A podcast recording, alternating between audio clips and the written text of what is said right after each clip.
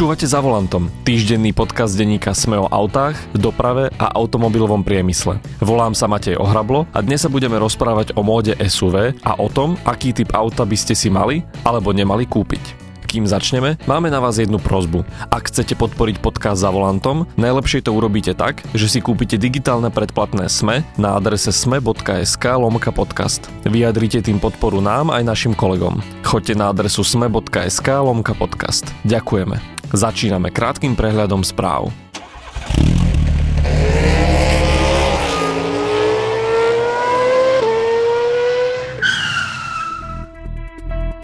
Nekupujte si nové auta, hovoria odborníci. Teda nie úplne nové. Automobilkám trvá obyčajne rok až dva, kým vychytajú všetky muchy na novinke, ktorú uvedú na trh. Najspolahlivejšie auta sú až tie na konci modelového cyklu. Vyplýva to z prieskumu, ktorý vypracovala americká spotrebiteľská organizácia Consumer Reports.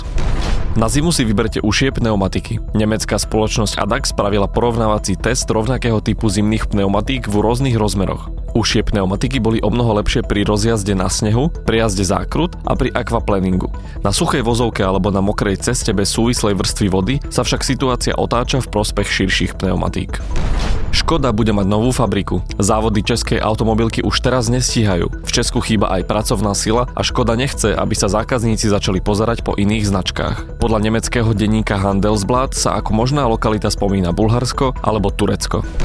Hyundai bude mať na streche solárne panely. Z vývojového strediska značky prišla informácia, že tieto panely by mali pomôcť znížiť emisie. Nedozvedeli sme sa však, ako. Pravdepodobne bude solárna energia poháňať klimatizáciu a ďalšie komfortné spotrebiče, alebo pomôže hybridnému systému. Volkswagen si chcel robiť srandu zo zakázaných reklám, reklamou mu zakázali. Austrálska rada pre reklamu rozhodla, že spod na Volkswagen Amarok, v ktorom sú niektoré neetické či nekorektné zábery na rýchlo jazdiaci pick-up len naznačené, je stále neetický a nekorektný. Tento reklamný spot Volkswagenu, ako aj novinky zo sveta aut, nájdete na webe auto.sme.sk.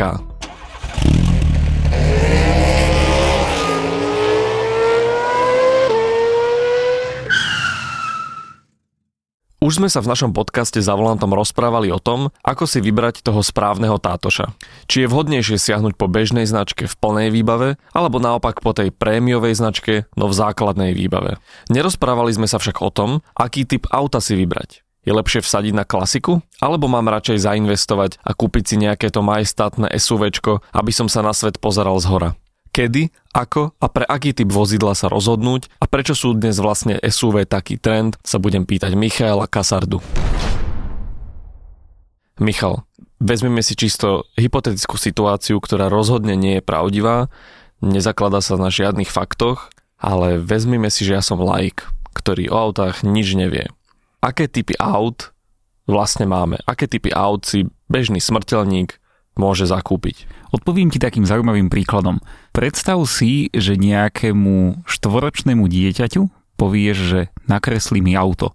A teda samozrejme nakreslí to auto z profilu, bude mať predné a zadné kolesa a bude mať tvar, ktorý bude spadať väčšinou do dvoch kategórií. Buď to teda bude takéto trojpriestorové auto, čiže auto, ktoré má prednú kapotu, má kabínu a za ňou má kufor, to sú teda tie sedany, alebo to bude dvojpriestorové auto, teda auto, ktoré bude mať taký ten jeden súvislý priestor, kabínu plus kufor. V rámci tohto sa v podstate stále pohybujeme, hej, že máme tu teda kategóriu sedanov a s ňou súvisiacu kategóriu liftbackov, to sú autá ako je Škoda Octavia Superb, to sú tie autá, ktoré majú viditeľne oddelený kufor.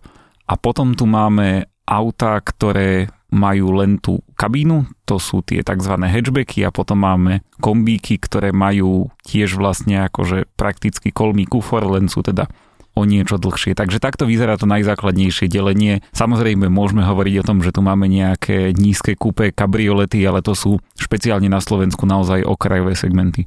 No a zaujímavé na tom celom je, že vlastne žiadne štvoročné dieťa ti nenakreslí SUVčko. No dobre, a teda aké sú také možno nejaké najzákladnejšie rozdiely alebo plusy a minusy týchto jednotlivých kategórií, že nejaký taký jeden bod, v ktorom každá z nich, dáme tomu, vyniká a zasa zároveň e, zaostáva za tými ostatnými. Pri kombíkoch je to jednoznačne veľkosť kufra a teda tá možnosť, že vlastne tú batožinu alebo čokoľvek, čo v tom aute prevážaš, vieš naozaj naložiť až po strop toho auta. Prípadne vieš tam sklopiť sedadla a prevážať veľké veci ako práčky, chladničky a podobne. Pri sedanoch a hatchbackoch je to trošku komplikovanejšie, pretože aj priaznivci jednej aj druhej kategórie budú tvrdiť, že tento karosársky typ je praktickejší ako ten druhý. Ide tam do veľkej miery aj o nejaké rozdiely kultúrne, teda v Európe preferujeme viac tie hatchbacky ako napríklad Volkswagen Golf alebo Škodu Fabia. V Amerike a v Ázii preferujú skôr sedany z tých menších a lacných, napríklad kedy si bola známa Renault Thalia, dnes je to Peugeot 301 a podobne. No a teda auta, či už hatchbacky alebo sedany, akože oni majú každé svojím spôsobom veľký kufor. Sedan ho má veľký tým objemom, ale hatchback ho poráža tou variabilitou, tou možnosťou sklopiť tie sedadla a prepravovať tam nejaké naozaj väčšie predmety. A teda, ako je to s tými SUVčkami? Až na nejaké naozaj okrajové výnimky v podstate neexistujú SUV sedany. Čiže všetky SUVčka, ktoré dnes jazdia na cestách, majú ten dvojpriestorový tvar. Čiže v podstate ide o akési zvýšené alebo teda do výšky natiahnuté kombíky alebo hatchbacky. Pri tých SUVčkách tam môžeme hovoriť o niekoľkých špecifikách, ktoré teda definujú dnešné moderné SUVčko. Je to teda v prvom rade o niečo vyššia svetlá výška, teda výška podvozka nad cestou. Je to také nejaké oplastovanie, teda použitie väčšieho množstva nenalakovaných plastov na karosérii. Môžeme často hovoriť, aj keď nie je to úplne pravidlom o pohone všetkých kolies. Môžeme hovoriť o tom, že tie SUVčka by mali vyzerať nejak robustnejšie, možno agresívnejšie. Zaujímavosťou je však, že stále väčšina moderných SUVčok, alebo teda tých, ktoré dominujú predajom na Slovensku alebo v Európe, sú už založené vlastne na tých bežných hatchbackoch a kombíkoch. Teda majú tú koncepciu e, vychádzajúcu z auta s motorom naprieč a pohonom predných kolies. A ešte si skúsme predtým, než sa dostaneme priamo k tým samotným SUVčkám, prejsť možno cenové porovnanie jednotlivých modelov, aby sme ceca vedeli, že v akých číslach sa pohybujeme tak ak ma pamäť neklame, najlacnejším SUVčkom na trhu je Dacia Duster, ktorú si môžeš kúpiť za nejakých 13 alebo 14 tisíc eur. Potom, keď ideme postupne po rebríčku vyššie, tak môžeme sa pozrieť na Suzuki Vitara, plus minus pohybujeme sa okolo nejakých 17 až 19 tisíc eur. Potom z tých najpopulárnejších modelov je tu Škoda Karok, kde sme znovu niekde okolo povedzme 20 tisíc eur.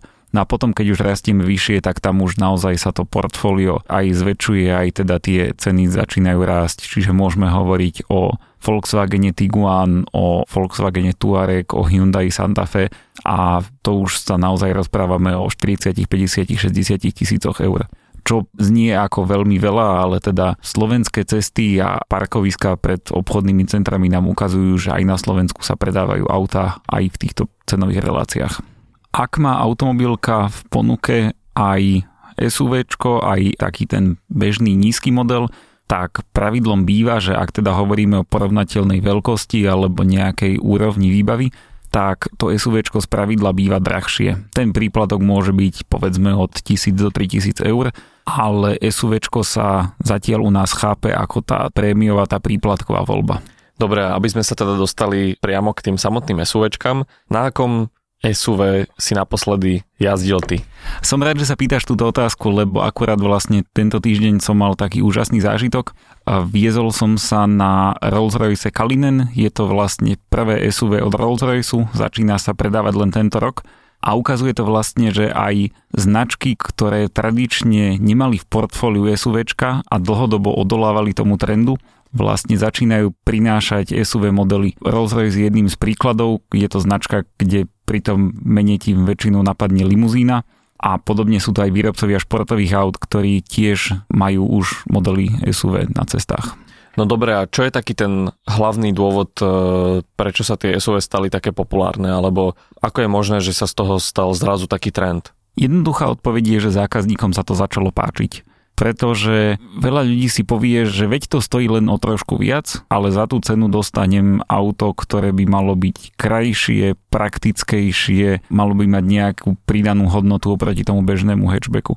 O tých terénnych vlastnostiach tam akože nejak zásadne sa hovoriť nedá, lebo naozaj tie moderné SUVčka vedia, čo to prejsť, ale tá výhoda je tam naozaj malá. Ja sa domnívam, že, že do veľkej miery zaváži aj ten vyšší posed, lebo vďaka tomu, že to SUV sedí vyššie nad zemou a že tá karoséria je trošku vyššia, tak to znamená, že do toho auta sa nastupuje jednoduchšie alebo teda sedí sa v ňom vyššie. Čiže podľa mňa toto je niečo, čo veľa ľudí oceňuje na SUVčkách a že vlastne keď už si raz zvykneš na to SUVčko, tak už sa ti tak nejak moc nechce sa vrátiť naspäť k tomu nízkemu autu, lebo predsa už do neho musíš tak akože padať, keď do neho nakladáš alebo z neho vyberáš nejaký väčší nákup, tak ho vlastne dávaš oveľa nižšie ako v tom SUVčku. Takže tá ergonomia tých SUV je naozaj veľkou výhodou. No ale predsa len e, sú tu ľudia, ktorí si to auto teda ešte vyberajú a možno to SUV si nemôžu tak úplne dovoliť, alebo teda aj by si mohli, ale príde im to ako veľa peňazí. Skúsme si možno prejsť taký nejaký ten postup výberu, že na základe čoho by som sa mal rozhodovať, áno? Napadajú mi také dva základné rozdiely. Som človek z mesta, ktorý cestuje e, výhradne do práce, na nákupy, do obchodov, do kina to znamená, pohybujem sa len po tých mestských častiach, maximálne raz za čas zájdem na nejaký obchvat, aby som sa niekde dostal rýchlejšie. Alebo som človek, ktorý býva niekde v nejakej prímeskej časti alebo niekde na vidieku a teda cestujem veľmi často po diálniciach, po e, rýchlostných cestách a tak ďalej. Že skúsme začať možno týmto. Veľmi dobre si začal tými diálnicami a dlhými cestami podľa mňa človeku, ktorý jazdí veľa po diálniciach, alebo ktorý teda má v tom bežnom nájazde aj veľa diálničných kilometrov, by som SUV rozhodne neodporúčal, pretože tá vyššia stavba auta sa naozaj negatívne podpíše na spotrebe No a vlastne z mojich skúseností, keď viem porovnať teda napríklad viacero aut jednej značky, ktoré majú ten istý motor, ale jedno z nich je sedan a druhé je SUV, tak to SUV zvykne naozaj mať o liter až 2 vyššiu spotrebu, len vďaka tomu, že je vyššie. Takže ak naozaj jazdíš veľa kilometrov, tak by som ti SUV rozhodne neodporúčal, pretože zaplatíš oveľa viac na tom benzíne alebo nafte. Keď hovoríme o tom mestskom presúvadle, o takom tom využití auta, ktoré je podľa mňa asi najtypickejšie medzi súkromnými zákazníkmi, ktorí si teda vyberajú len také auto na vozenie detí do školy alebo na nákupy alebo len na presun z domu do práce, tak tam vlastne by som radil sa pozrieť na SUV, ktoré možno ani nemusia mať pohon všetkých kolies, lebo v tom meste to až také dôležité nie je. Možno nemusia mať ani naftový motor, lebo tie benzíny sú v mestskej prevádzke jednoduchšie na údržbu a určite by som radil sa zamerať na autá s automatickou prevodovkou. Keď som sa vlastne pripravoval na tento podcast, rozmýšľal som nad tým, že či je vôbec vhodné, alebo nakoľko je vhodné dnes neodporúčať SUV a ľudí odhovárať s tým, že vlastne zaplatia tých 2000 eur viac za vyššie auto, ale neprinesie im to žiadnu veľkú hodnotu. Uvedomil som si však, že v momente, ako sa rozhodneš raz to auto predať, tak vlastne tých 2000 eur sa ti naozaj môže vrátiť, alebo teda tých 2000 eur sa nestratí, pretože tie SUVčka si už dnes držia lepšiu cenu než hatchbacky alebo kombíky v podstate si povedal, že mestskému človeku by si to SUV odporúčil viac a mne napríklad teraz hneď napadá ako protiargument, že prečo by som si mal do mesta kúpiť SUV, keď už tie cesty vo veľkých mestách sú tak či tak preplnené, parkovanie je veľmi náročné, nie je jednoduchšie vybrať si to auto, ktoré nie je až také mohutné a potom s ním budem lepšie manevrovať v tom meste? V dnešnej dobe už SUV neznamená automaticky obrovské a mohutné auto to, čo si dnes predstavujeme pod SUV, naozaj môže byť aj to Suzuki Vitara alebo Škoda Karoq, čo sú auta, povedzme, že normálnej veľkosti, hej, majú 4,3-4,4 metra, sú také akože relatívne, ako hovorím, normálnej veľkosti. Tam skôr ide o to, že naozaj do toho SUV sa ti bude ľahšie nastupovať, ľahšie sa ti bude z neho vystupovať, ľahšie sa ti bude z neho vyberať batožina, čiže ten komfort naozaj získaš. Ja by som to prirovnal možno k jedálenskému stolu Jedálenský stôl, minimálne ten, ktorý poznáme v západných kultúrach a jedálenské stoličky sú navrhnuté tak, aby sa ti pohodlne sedelo, že nemusíš sa veľmi zhýbavať, keď si chceš k nemu sadnúť. Je to taká plus minus rozumná výška, aby ťa nebolel chrbát, aby si sa príliš nekračil a podobne.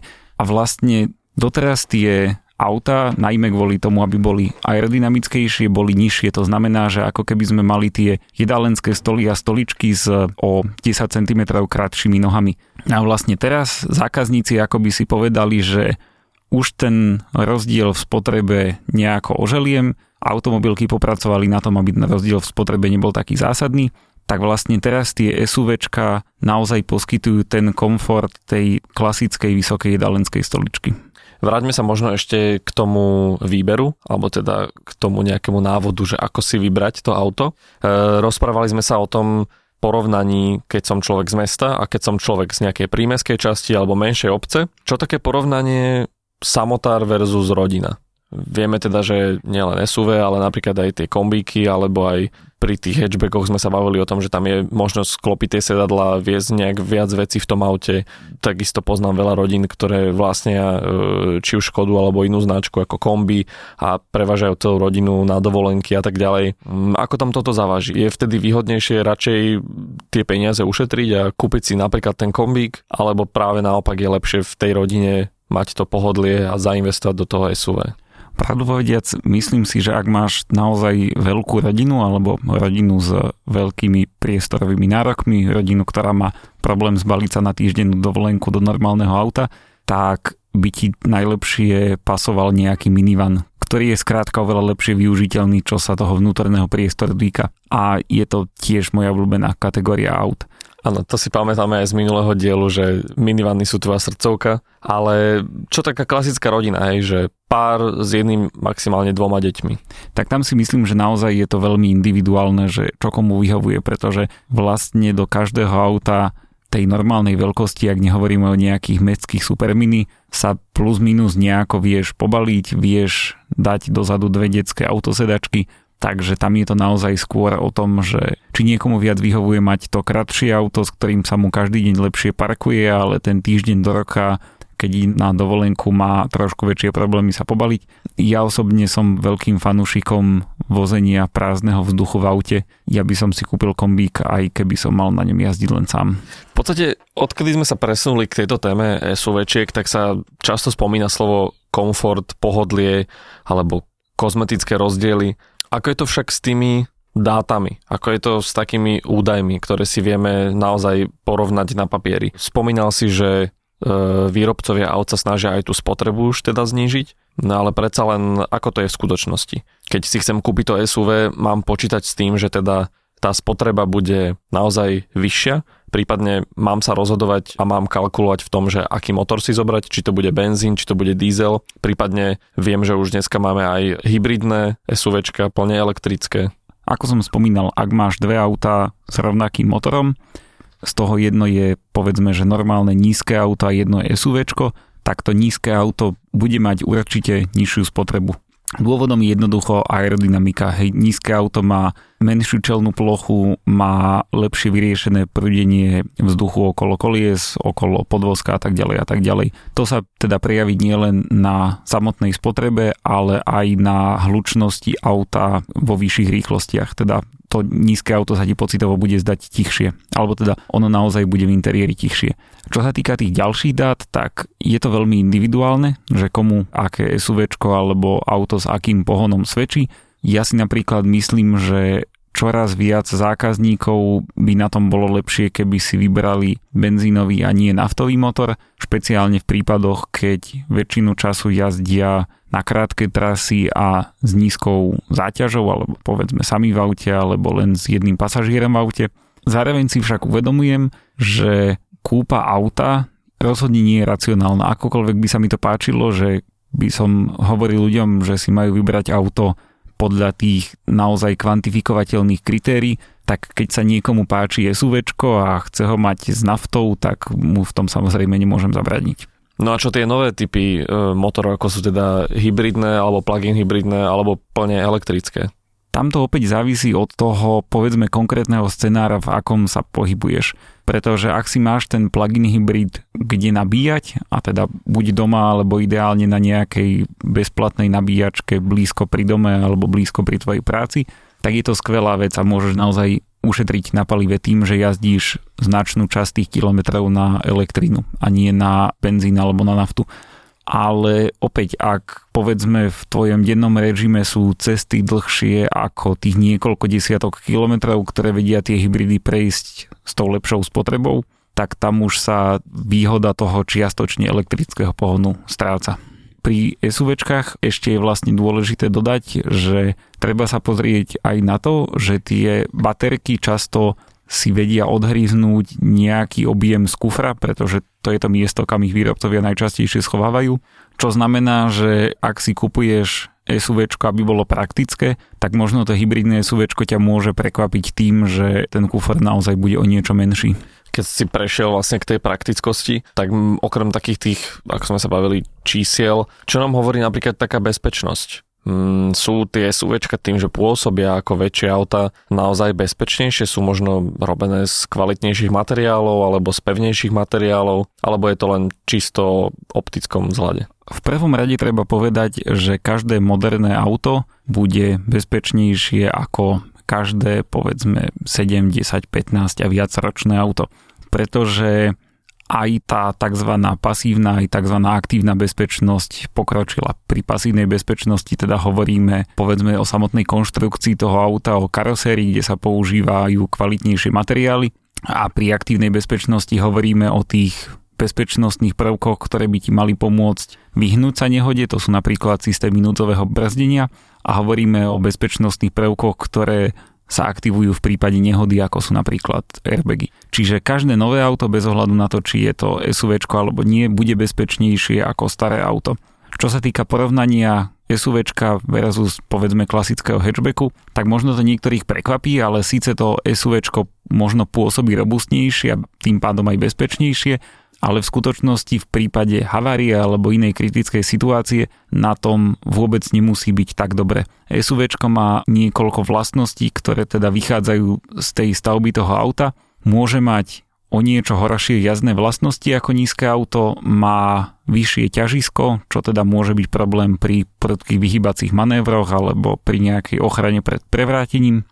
No a tie veľké SUV bývajú aj výrazne ťažšie a síce automobilky sa snažia tomu prispôsobiť aj brzdy a pneumatiky, ale fyzika sa dá len ťažko oklamať a proste zabrzdiť to veľké SUV môže byť niekedy väčší problém ako zabrzdiť klasické auto. Žiaľ, musím teda ako príklad uviesť tú nedávnu tragickú nehodu na Orave, kde bolo teda jasne vidno, že tam, kde sa naháňalo to Ferrari s tým SUVčkom od Porsche, že to SUV od Porsche sa dokázalo rozbehnúť na rovnakú rýchlosť ako Ferrari a dokázalo tam rovnako predbiehať auta v tej nebezpečnej zákrute, ale v momente, keď nastala naozaj nejaká kritická situácia, tak to SUV od Porsche nedokázalo zďaleka tak rýchlo zabrzdiť na to, aby sa dokázalo vyhnúť tej nehode. Spoločne sme sa v minulom dieli nášho podcastu eh, rozprávali o tom, že v podstate už dnes je ten štandard výbavy nastavený pomerne vysoko. Že pokiaľ si aj ideme kúpiť auto, ktoré je v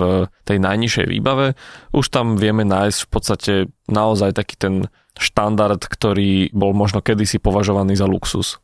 Ako je to v tomto prípade s porovnaním SUV a klasických aut?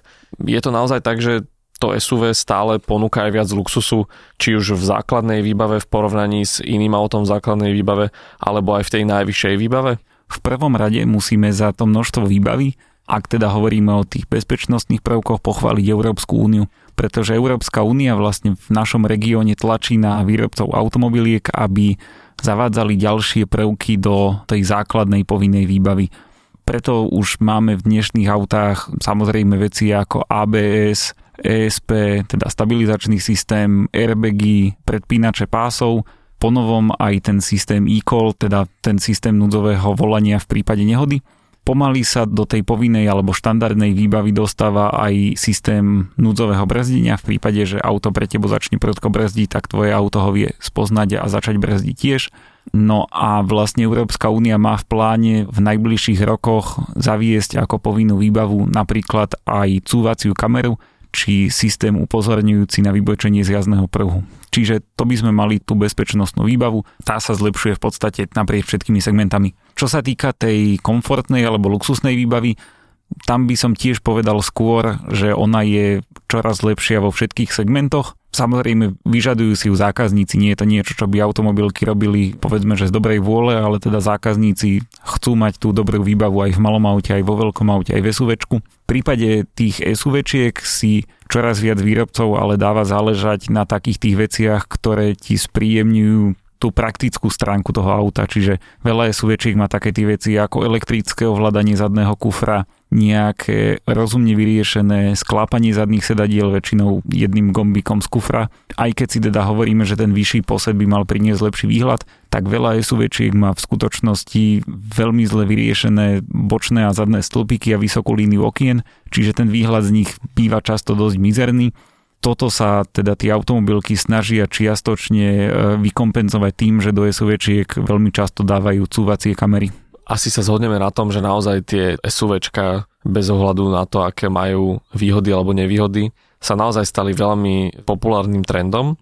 Máš možno nejaké odhady, že čo by mohlo prísť po nich? Čo by sa mohlo stať novým trendom po SUVčkách? Bude to niečo, čo už existuje, ale znova sa to dostane do mody, alebo príde niečo úplne nové, ako plne autonómne malé autička, ktoré budú jazdiť po meste na elektrinu? Len pre vysvetlenie k tej popularite, a to som mal povedať hneď na začiatku, že v súčasnosti predaje SUVčiek tvoria približne tretinu predajov nových aut v Európe a vlastne aj na Slovensku a SUVčka sú jediný a extrémne rýchlo rastúci segment, teda veľa ľudí prechádza z normálnych aut na SUVčka. Sú dokonca analytici, ktorí hovoria, že ten trhový podiel SUV sa nezastaví pri 30 alebo 40 alebo 60 ale že svojím spôsobom každé auto bude jedného dňa aspoň trošku vyzerať ako SUV. Pretože to je niečo, čo tí zákazníci chcú a je to niečo, čo tí zákazníci budú chcieť v čoraz viac segmentoch, nie len pri tých naozaj luxusných autách a nehovoríme teraz len o tom Rolls-Royce, ale aj povedzme o BMW X5 alebo Volvo XC90, ale že postupne tí ľudia budú chcieť aj tie naozaj maličké SUVčka. Lebo je to dobrá vec z mnohých dôvodov, či už hovoríme o tom vzhľade, alebo imidži, alebo o tých lepších ergonomických vlastnostiach. Podľa mňa tá móda SUV skončí naozaj až v tom momente, kedy prestanú sa predávať alebo prestanú sa vyrábať tie klasické auta a na cestách ich začnú nahradovať nejaké autonómne vozítka. Teda vlastne v momente, kedy zákazníci akoby prestali mať tú rozhodovaciu moc v tom, že aké auto si kúpia a budú skrátka odkázaní na tie zdieľané vozidlá, ktoré ich budú niekam voziť. Kedy už vlastne akože nebude až také dôležité, že ako vyzerá to auto, ktoré vlastním, pretože žiadne auto už vlastniť nebudem. Dovtedy si myslím, že budú SUVčka kráľovať našim cestám. A predtým, než sa dostaneme úplne k poslednej otázke, ktorú asi očakávaš, by som sa ťa možno ešte opýtal na také nejaké záverečné odporúčania. Keď už som sa rozhodol kúpiť si SUV, na čo si mám dať pozor? Prípadne ešte nejaké posledné typy a triky, ako si vybrať to správne SUV. Pochopiteľne tou najlepšou radou, ktorú viem dať je, že si treba prečítať test toho SUV na Autosme.sk. To je rozhodne dobrá vec, kde začať ten rešereš o tom, že aké SUV si vybrať. Ja by som osobne poradil tým, ktorí zvažujú kúpu SUV, aby si naozaj premysleli, že či to SUV má tie výhody, ktoré naozaj potrebujú a nemá tie nevýhody, ktoré by ich mohli odradiť. Či by im náhodou nebola lepšia nejaká iná karosárska verzia, a samozrejme, ak sa stále rozhodnú pre SUV a je to úplne v poriadku, tak aby si zvolili skôr také s benzínovým motorom, pretože myslím si, že to je motor, ktorý väčšine zákazníkov bude viac vyhovovať alebo bude vyhovovať potrebám väčšiny zákazníkov a takmer určite, aby si zvolili auto s automatickou prevodovkou. A teda tá posledná otázka, ktorú tak nemáš rád, napriek tomu, že by si si ty asi za každých okolností vybral vozenie prázdneho vzduchu vo svojom nablískanom minivane. Kebyže si normálne zarábajúci človek, to znamená zabudneme na SUV od Rolls-Royce, aké SUV by si si ty dnes kúpil? Myslím si, že v rámci tých SUV za povedzme, že ešte dostupnú cenu, ja by som si asi vybral Hyundai Santa Fe, pretože ma to auto naozaj prekvapilo tým, ako hodnotne, až by som povedal, luxusne pôsobí v interiéri. To auto má síce už nie najmodernejšiu techniku, ale Hyundai ju naozaj dokázal predať ako luxusné auto, vnútri má krásnu kožu, iné materiály, pôsobí ako z roku 2018. Takže toto by bola moja voľba. Asi až do momentu, kedy by som potreboval preniesť naozaj veľa batožiny alebo naozaj nejaký jeden veľký kus nákladu a vtedy by som sa dosť hneval na to, že som si nekúpil radšej Škodu Kodiak. Tak dúfame, že sme vám opäť aspoň trochu s výberom vášho nového auta, v tomto prípade SUV, pomohli a teda o trende SUV, o tom, ako si vybrať to správne SUV, na čo si dať pozor a možno kedy si vybrať iné auto ako SUV, sme sa dnes v podcaste za volantom rozprávali s Michailom Kasardom.